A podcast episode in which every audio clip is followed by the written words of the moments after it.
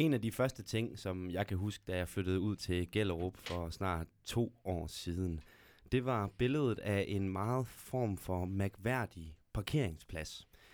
Det, der karakteriserede en parkeringsplads i Gellerup-parken, øh, kan man sige i modsætning til det villa-kvarter, jeg var vokset op i Viby, det var, at de fleste biler på en, en parkeringsplads i Gellerup-parken, det er sådan nogle gamle, afdankede øh, Toyota Corollaer med buler over det hele.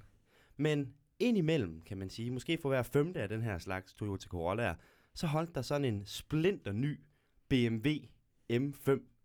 Og øh, det kan jeg huske, det var noget af det første, jeg tog ligesom notits ved. Det her med, at der var en stor, man kunne kalde det ulighed i, hvordan, øh, hvad hedder det, bilerne de så ud. Altså, der var den her ekstremt store gruppe af, af, af gamle, afdankede biler, og så var der så også en, kan man sige, mere hyppig repræsentation, end jeg kendte fra derhjemme i Viby, af sådan nogle virkelig fede mærkevarebiler som BMW og Audi og sådan noget. Og det fænomen der, det har jeg undret mig over lige siden, hvad delen det skyldtes. Øhm, og måske vi øh, i slutningen af det her program kan blive klogere på, øh, hvad det er, der er på færre i sådan en parkeringsplads.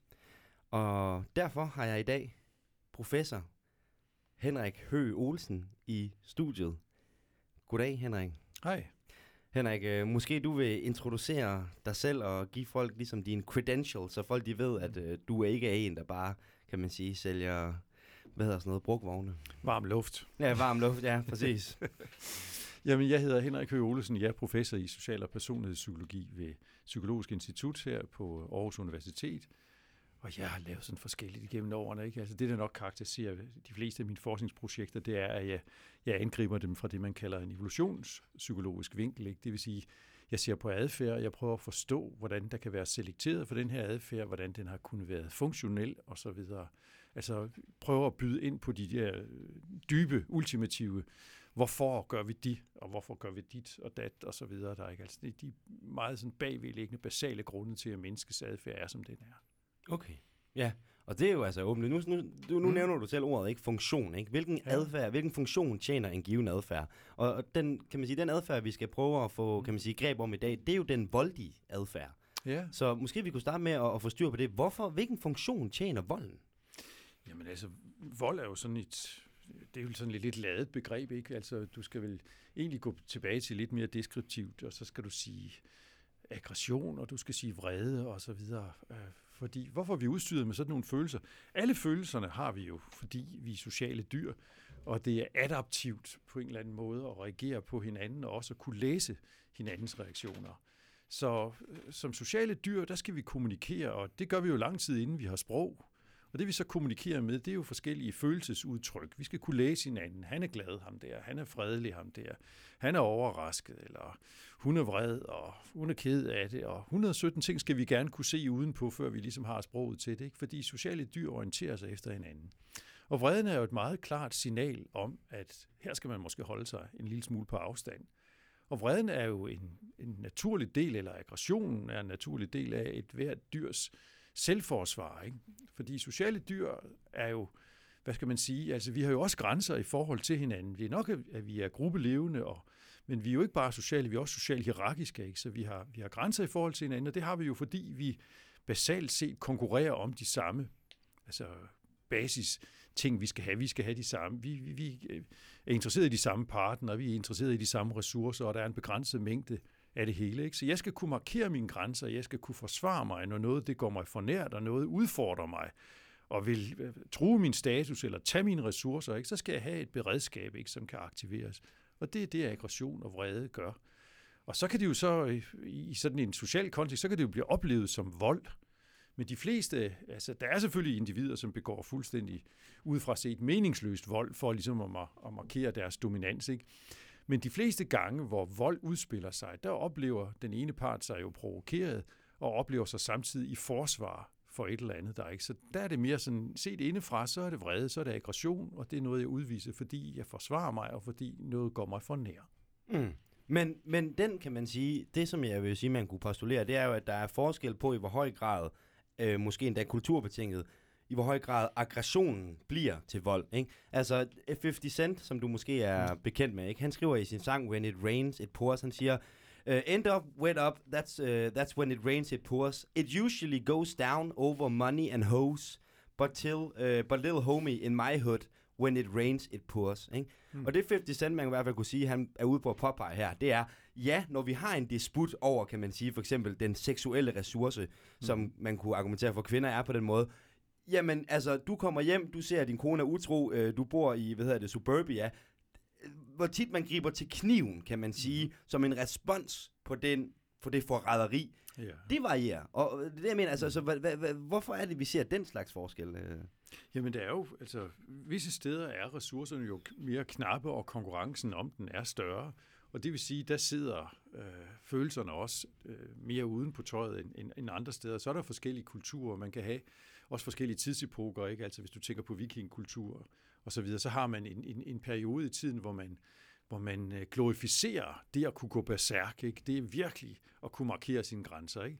Så i visse kulturer og på visse tidspunkter i historien, så har det der med at give fuldt klem på øh, de aggressive udtryk, så har det haft en, en, en højere kurs end til andre tider. Og det vi ved omkring, for eksempel hvis du går ind i for, forskellige sådan voldsstatistikker, øh, jamen for det første så er det jo vold er jo øh, i stor udstrækning noget, mænd gør i forhold til, til andre mænd. Altså, vi brillerer i alle de, de dårlige statistikker på mange måder. Ikke? Altså, vi kører for stærkt, og vi drikker for meget, og vi begår herværk, og vi går i krig, og vi har en meget hyppigere, øh, mere udtalt kriminalitetsfrekvens, ikke? og også meget mere vold imellem os og sådan noget. Og det er jo fordi, at vi er i, i stærk konkurrence med hinanden om status, om ressourcer, om paringsmuligheder. Og der er blevet selekteret for en betydelig grad af aggressivitet og også risikovillighed i handkønnet, fordi det er også det sådan primært har skulle konkurrere om for eksempel hundernes gunst. Og det man kan se, hvis du går ind i statistikker, det er, at der hvor Altså, hvis du går ind og for eksempel tjekker på morstatistikker, ikke? hvem er det, der slår ihjel? Jamen, det er først og fremmest yngre mænd, mænd mellem 15 og 30, der hvor det her øh, paringsprojekt det er allermest intenst, og hvor hormonerne også er allermest øh, brusende i kroppen, der hvor man skal skaffe sig ressourcer og skaffe sig en partner, ikke? jamen der er der også mest vold og mest damp på, på kedlerne. Og derudover så er det også i meget ressourcesvage miljøer, hvor det er jo endnu sværere at skaffe sig de her betingelser. Ikke? Der bliver man endnu mere sådan, hvad skal man sige, krakilsk omkring øh, sin status. Ikke? Altså, øh, Øh, så, så mænd uden arbejde har en meget hyppigere morrate end mænd i arbejde. Mænd uden partner har en meget hyppigere morrate end mænd med partner osv. Og går vi yderligere ind i statistikkerne, og så ser, hvad er det så, der udløser den her aggression, jamen så er det jo udefra set ingenting. Altså det er måden, han så på mig på, eller et eller andet den stil. Ikke? Men hvis du er i et meget ressourcebelastet miljø, og ikke har særlig meget status, ikke? jamen så kan måden, som ham der går foran mig i, i køen på, eller måden, han ser på mig på, så kan det være den dråbe, der får det sidste, altså bærer til at flyde over. Ikke? Og fordi det er den sidste grænse, jeg må manifestere. Ikke? Altså, fordi hvis ikke jeg gør det, så bliver jeg rent over ende. Og det er jo den måde, at aggression også altid ligesom har... Altså, aggression har jo også haft den der uh, funktion, ikke? Den sådan profylaktisk har signaleret, don't mess with me, ikke? Og vores nærmeste primatslægtninger gør det jo også med jævne mellemrum. Hvis du ser en chimpanseflok, så er der selvfølgelig, øh, de igen, lige så socialt hierarkiske dyr, måske endda mere, end vi er, men der er et klart hierarki, og der er selvfølgelig en alfahand, der kan tæve de andre. Ikke? Og det er sjældent, han bliver udfordret, ikke? men en gang imellem, så sker det jo alligevel. Og det sker også tit, selvom alfahanen skal kunne mange ting. Han skal også kunne være diplomatisk og søge alliance med andre. Han skal også kunne få deres venlighed osv., men han skal jo for fanden først og fremmest også kunne sætte i respekt. Ikke? Og det, der sker, det er, at han med jævne mellemrum minder de andre om, uden at de ligesom har provokeret ham eller angrebet ham, ikke? så puster han sig op, gør sig stor og bred, ikke? og så tonser han rundt og hammer på træerne, ikke? og brækker grene og skubber til folk. Ikke? Simpelthen for lige med jævne mellemrum at minde dem om, altså husk nu lige på, at øh, mig, der bestemmer, og du kunne rent faktisk risikere ikke, at komme galt af sted, hvis du udfordrede den her dominans. Ikke? Så det der med sådan, at man forsøger at fortælle andre, ikke? lad være med at don't mess with me, det er jo også ligesom profilaktisk. Ikke? Hvis ikke vi forsvarer vores grænser, så risikerer vi virkelig, at næste gang, hvor der også er ressourcer op og vende, hvem skal have det ene, hvem skal have det andet, og så bliver man simpelthen bare rent over ende. Så i, i meget belastede sociale miljøer, ikke, der er aggressionerne tit meget mere yderlige, end de er andre steder. Ikke? Man kan sige, at frustrationerne er også stærkere i sådan et miljø, og, og der er også en klar korrelation mellem øh, frustration og aggression. Det er så ikke alle, der bliver øh, aggressive, når de bliver frustreret, altså når de oplever, at der er noget, de ikke kan få, som de gerne vil have osv., så, videre. så er der nogen, der, der bliver deprimeret, og nogen, der bliver opgivende osv., men en, en meget almindelig reaktion er også, at man bliver vred, når nogen forhindrer i at få det, man gerne vil have. Ikke? Og der er ekstra frustrationer i sådan et, et lavstatus og lavressourcemæssigt miljø, ikke? Mm. og derfor også flere aggressioner.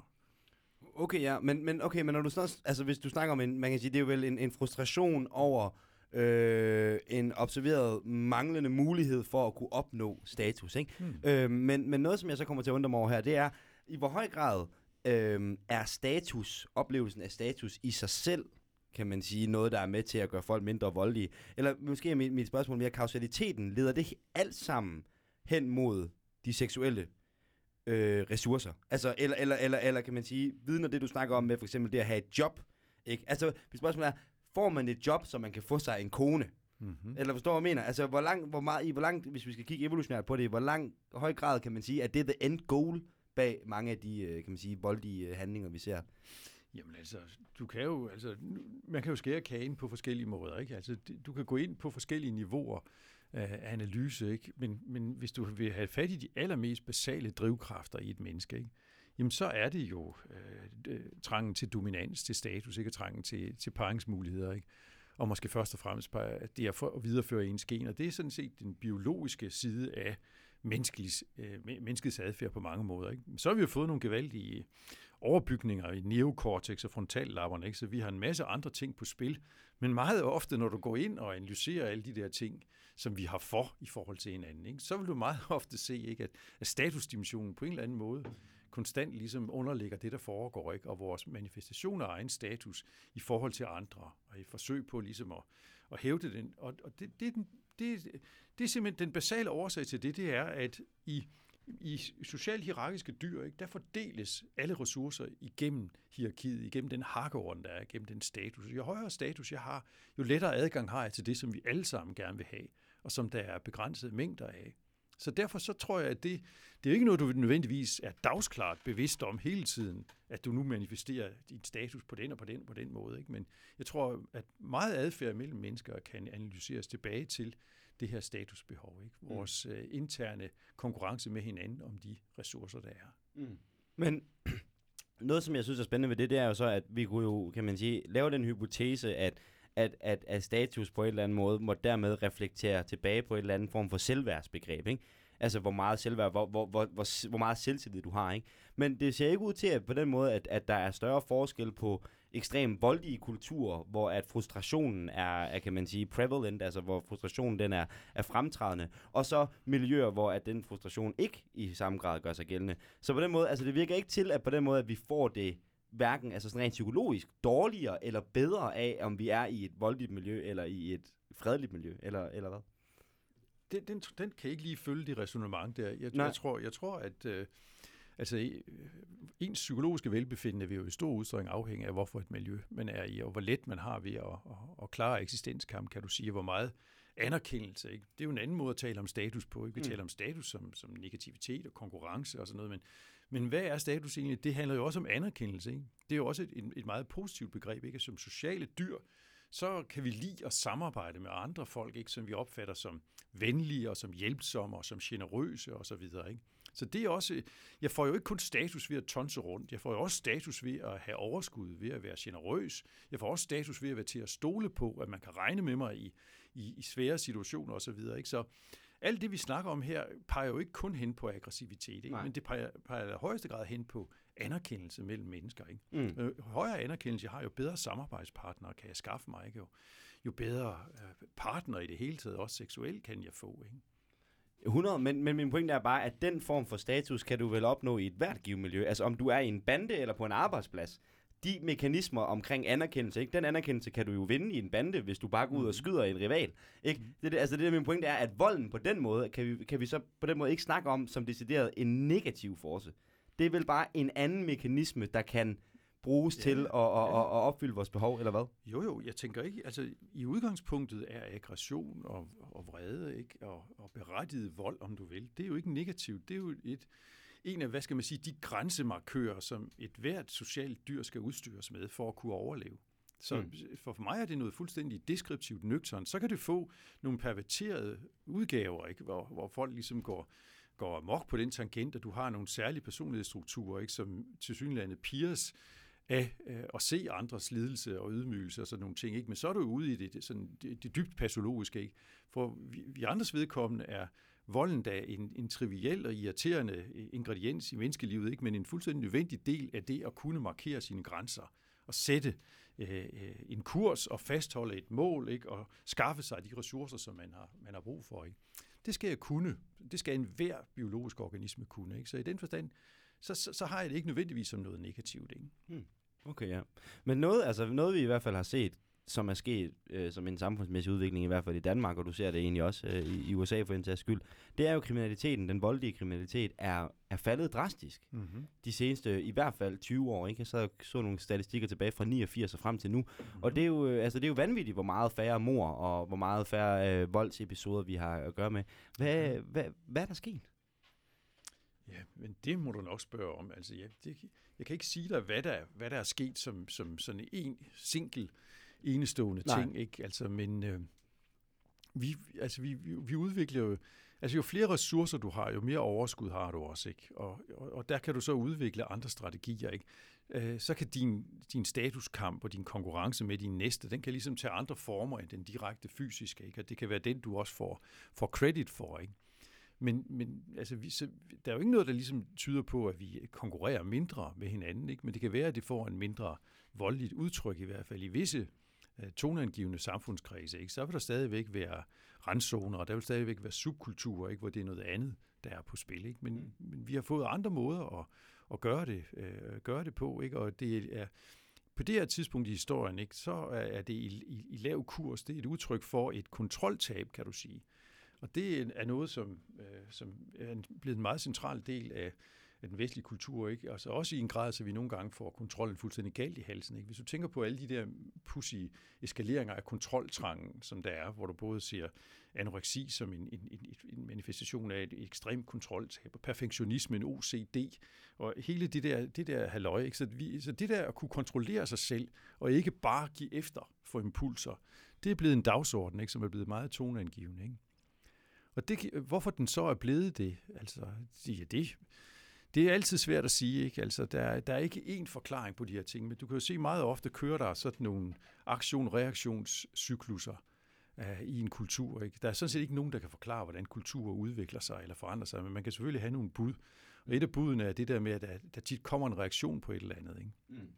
Og jeg tror så bare ikke, at du nogensinde når dertil, at... Uh, at nu er vi, nu er vi fuldstændig nået til samtalens paradis. Ikke? Altså, jeg tror, at, at, at aggression og krig og alle de der primitive måder at hævde retten på og markere statusen, ikke? det er en evig del af det menneskelige. Ikke? Mm. Så du kan også sige, på andre måder lever du også på nuværende tidspunkt i en, en, en epoke eller en periode, ikke? Hvor, hvor, hvor altså, som er meget højspændt, og som sådan set kan eksplodere, hvornår det skal være. Ikke? Altså, det er en anden måde at se på det på. Ikke? Altså, så jeg har ikke noget svar på, hvorfor ting de fluktuerer på den måde, som de gør, men det gør de. Mm.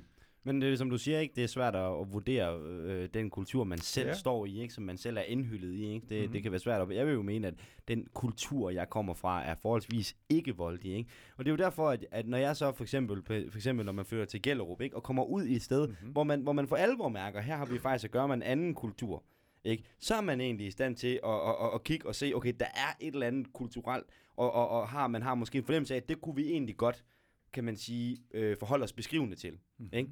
den er ikke usynlig for os. Øh, så, så det er måske noget det, jeg prøver at få fat i. Hvad karakteriserer et voldeligt miljø? Altså det miljø, hvor netop der er kort fra aggression til vold. Altså hvad, er det simpelthen bare manglen på ressourcer? Er det bare den øgede mangel på ressourcer, eller sådan ja du kan jo have en ethos. Det, det er nu de færreste gange, man det sted har det ikke, men altså...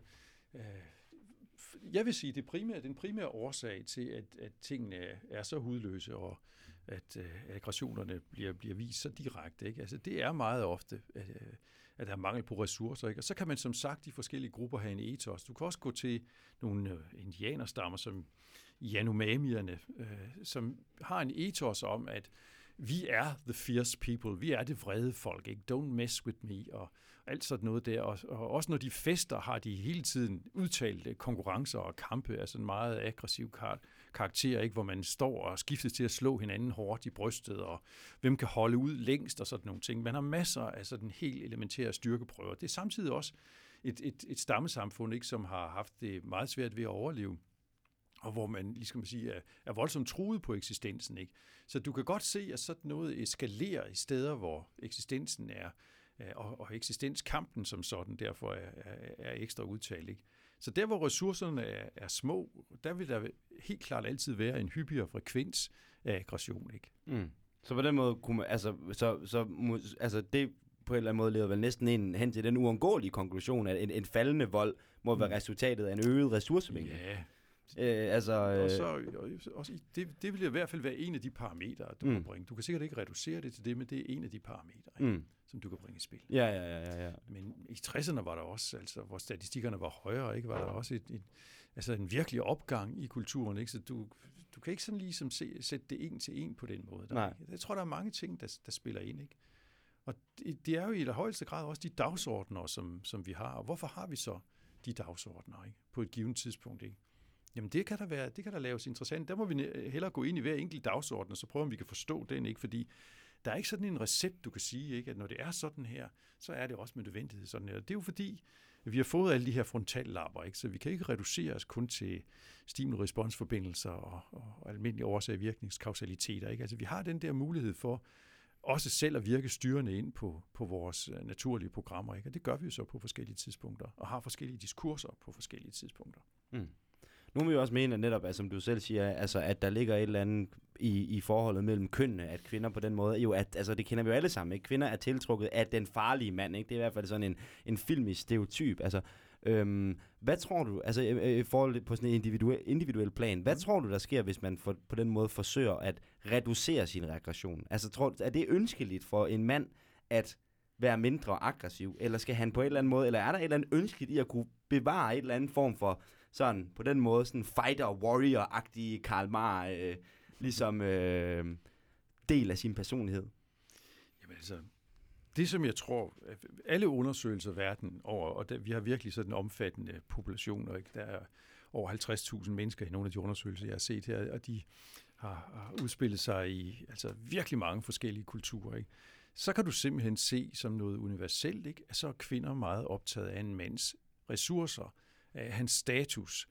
Og visse steder, så er det aggressionen, som giver ham status. Ikke? Det vil være de færreste steder i virkeligheden, ikke? fordi vi i dag efterspørger vi ligesom noget mere. Ikke? Øh, men, men visse steder vil det være aggression, men en, en, en, en kvinde vil være meget opmærksom på, at en mand ligesom kan skabe sig status blandt andre mænd, fordi hun udmærket ved, som det sociale hierarkiske dyr hun er, at det er statusen, som er adgang til ressourcerne, og det er ressourcerne, som er afgørende for hendes yngelplejeprojekt. Ikke? Og det er det, der ligger i, i kvindens biologi på et tidspunkt. Ikke? At så skal vi have afkom, og så skal det afkom have så gode betingelser for at overleve som overhovedet muligt. Og er jeg sammen med en mand, som vil hjælpe mig med det her projekt, en mand, som har høj status og derfor kan skaffe mig ressourcer, jamen så er vores afkom meget bedre stillet, end hvis ikke er. Og i visse subkulturer vil du så se, så er det stadigvæk øh, øh, det der meget aggressive udtryk, ikke? Altså, vi har nogle af de fysiske ting. Du kan se, at når, når kvinder har, har øh, østrogen, eller slutter, når de har ægløsning, når de er den del af deres cyklus, ikke? og de så ligesom skal lege med, hvordan ser den smukke mand ud, ham som du helst vil være sammen med, og de så har et computerprogram, hvor de kan sådan sidde og generere forskellige ansigtsudtryk. Når de så er, har ægløsning, jamen så går der mere sådan øh, kromagnon og neandertal i det, ikke? så får man større øjenbrynsbuer ikke? Og, og bredere hagepartier, ikke? end når de er et helt andet sted i deres cyklus. Ikke? Så er de faktisk mere feminine ansigter, ikke? som ser ud til at være rare, venlige og hjælpsomme og sådan noget. Ikke? Så der er jo ingen tvivl om, at, at, at øh, det, det maskuline udtryk, altså det, at du har en biceps, ikke, som er synlig, det, du har et bredt hageparti og er, har maskuline træk, har din, den klassiske kileform. Ikke? En mand skal jo have øh, bredere skuldre, end han har hofter, øh, for at være en rigtig mand. Når, hvis alle de der ting, som signalerer testosteron ikke, og alfahan og sådan nogle ting er til stede, jamen så oplever kvinden ham som værende mere attraktiv, i hvert fald seksuelt, ikke, end hvis ikke det er til stede. Der ikke. Men derfor så tror jeg ikke i dag, at alle kvinder vil synes, at en voldelig mand er, er fascinerende. Ikke? Men det er mere statusdelen i det, og i visse miljøer vil, vil volden så være adgang til hans status. Ikke? Mm. Men hvis du tager, en hund skal kunne, kunne finde ud af, altså, altså hvem, hvem, er den, hvem er den stærke han her, ikke også? Men har hun to stærke hanner at vælge imellem, så vælger hun jo ham, som både er stærk og rar, altså stærk og omsorgsfuld, stærk og generøs, parat til at dele, ikke? Ellers så er hun da dum, ikke? Mm. Og du kan også se, at øh, vi står her jo alle sammen som resultat. Ikke? Altså, det, det, det er det, jeg samtidig siger til, til kvinderne, ikke? når de brokker sig for meget over, hvordan manden er. Jamen for fanden ikke, manden er jo kvindens husdyr. Ikke? Altså, det er jer, der bestemmer, hvem der kommer til fadet. Ikke? Så der, I har de hanner, som I har valgt at pare jer med, ikke? og deres gener er blevet videreført. Og det kan de sådan set også godt være stolte af et langt stykke vejen, ikke? fordi hvis du ser øh, menneskehanden i forhold til for eksempel chimpansehanden, ikke? og vi er jo tætte, 98,4, nogen siger 0,6 procent af generne har vi til fælles med chimpanserne, ikke? men vi har et fuldstændig anderledes socialt mønster. Ikke? Altså vi er meget mere forpligtet på vores afkom, menneskehanner. Ikke? Vi er meget mere tilbøjelige til at bonde i lang tid med en hund, og gå voldsomt op i yngelplejen også, og engagere os i børnenes velfærd. Ikke? Så du kan jo se, at, at udover at øh, hunderne har valgt de stærke hanner ikke, og foretrukket dem, øh, og så videre, så har de jo også valgt øh, de hanner, som var sociale, og som var venlige, og som var omsorgsfulde. Ikke? Og derfor er vi som køn betragtet, altså kommet langt videre, øh, øh, hvad menneske, menneskehanden er kommet langt videre, end for eksempel chimpansehanden angår. Hvad angår det at, at engagere sig i, i yngelplejen og tage del i omsorgsfunktioner og sådan nogle ting. Mm. Men tror du, du kan få det ene uden det andet?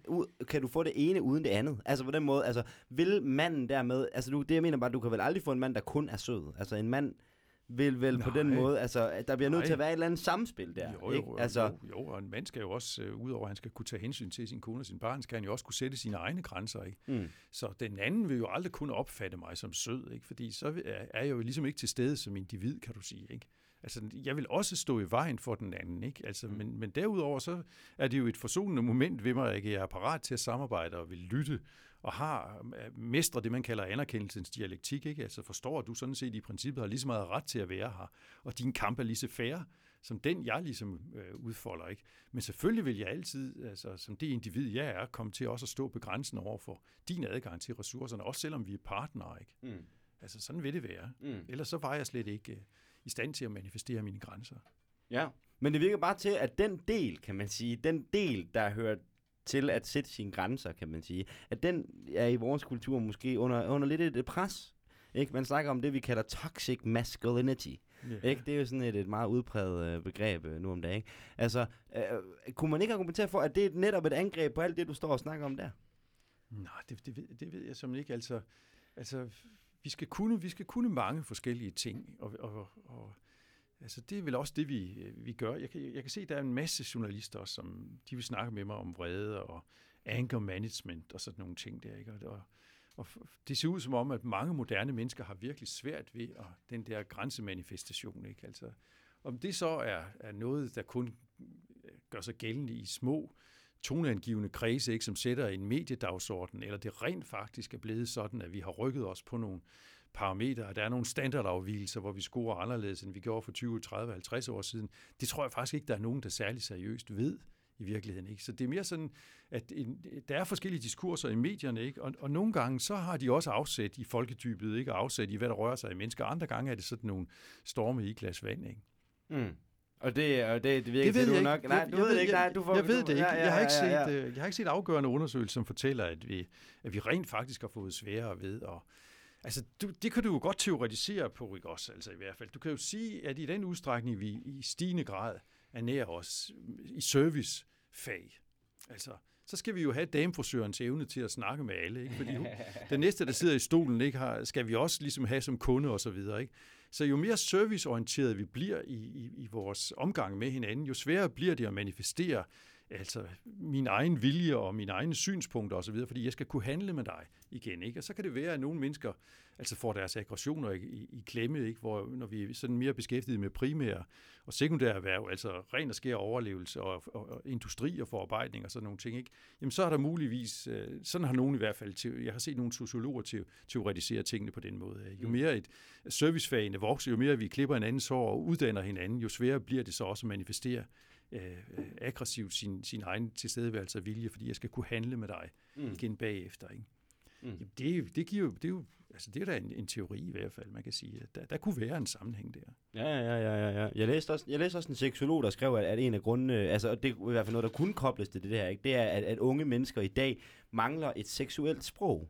Hmm. Øh, I den forstand, at, at man kan sige, at den tid, som du er fra, for eksempel, ikke? Ja. der kunne man uh, gå til, så kunne man gå til dans, så kunne man tage til et øh, handball. Men det kan man og så kunne man, Ja, det kan man, ja, ja. Og det, du ser også, at der faktisk er flere mænd, der begynder at danse, hvad hedder det, i de senere år her. Ikke, så kunne man tage et handball, så kunne man gå hen til pigen og sige, skal vi danse? Mm-hmm. Hvis hun sagde ja første gang, så var det et godt tegn. Hvis hun sagde ja anden gang, så var det et rigtig godt tegn. Hvis hun ja. sagde ja tredje gang, så vidste man, at den var hjemme. Ikke? Mm-hmm. Hvor, hvor, hun så snakker om hende seksologen, at hun har rigtig, rigtig mange drenge i sin klinik, som kommer ind og siger, hvad fanden ved jeg, om en pige har lyst til mig over en kop kaffe?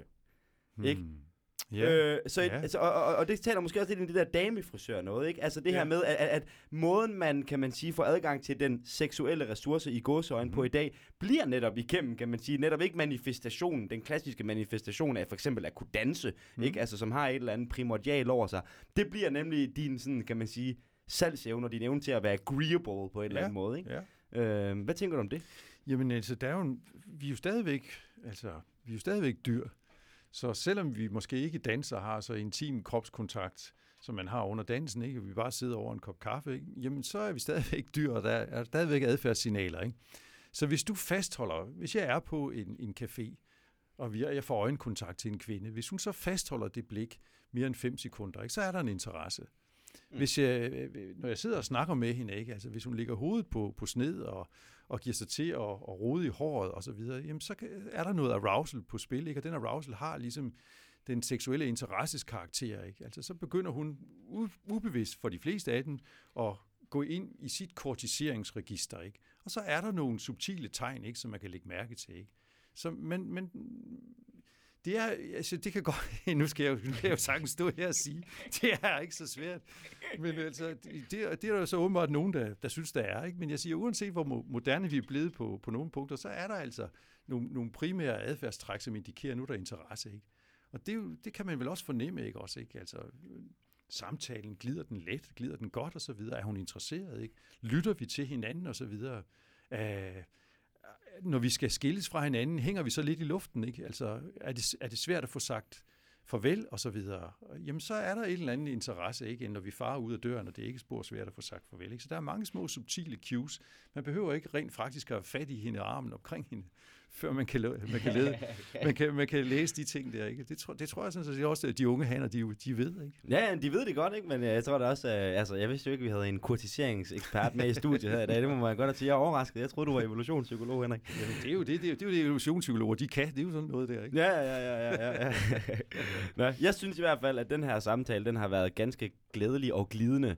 For den skyld ikke, at, øh, hvad hedder det, jeg, du oplever, jeg oplever, at du holder min øjenkontakt, men øh, jeg ja. tror ikke, det er arousal-registret, øh, vi har fat i. Nej, det er almindelig venlighed. Det er almindelig venlighed. Almindelig ja. høflighed. Ja, ja, ja, ja. Jeg vil sige, at du har i hvert fald fået øh, en lille smule højere status i min bog nu. Øhm, Jamen, det var da fantastisk. Ja, ja. og øh, ja, jeg vil bare gerne sige mange tak, fordi du havde lyst til at være med her i programmet. Det var så lidt. Og måske vi snakkes ved en anden dag. Det var alt for nu. Bye bye.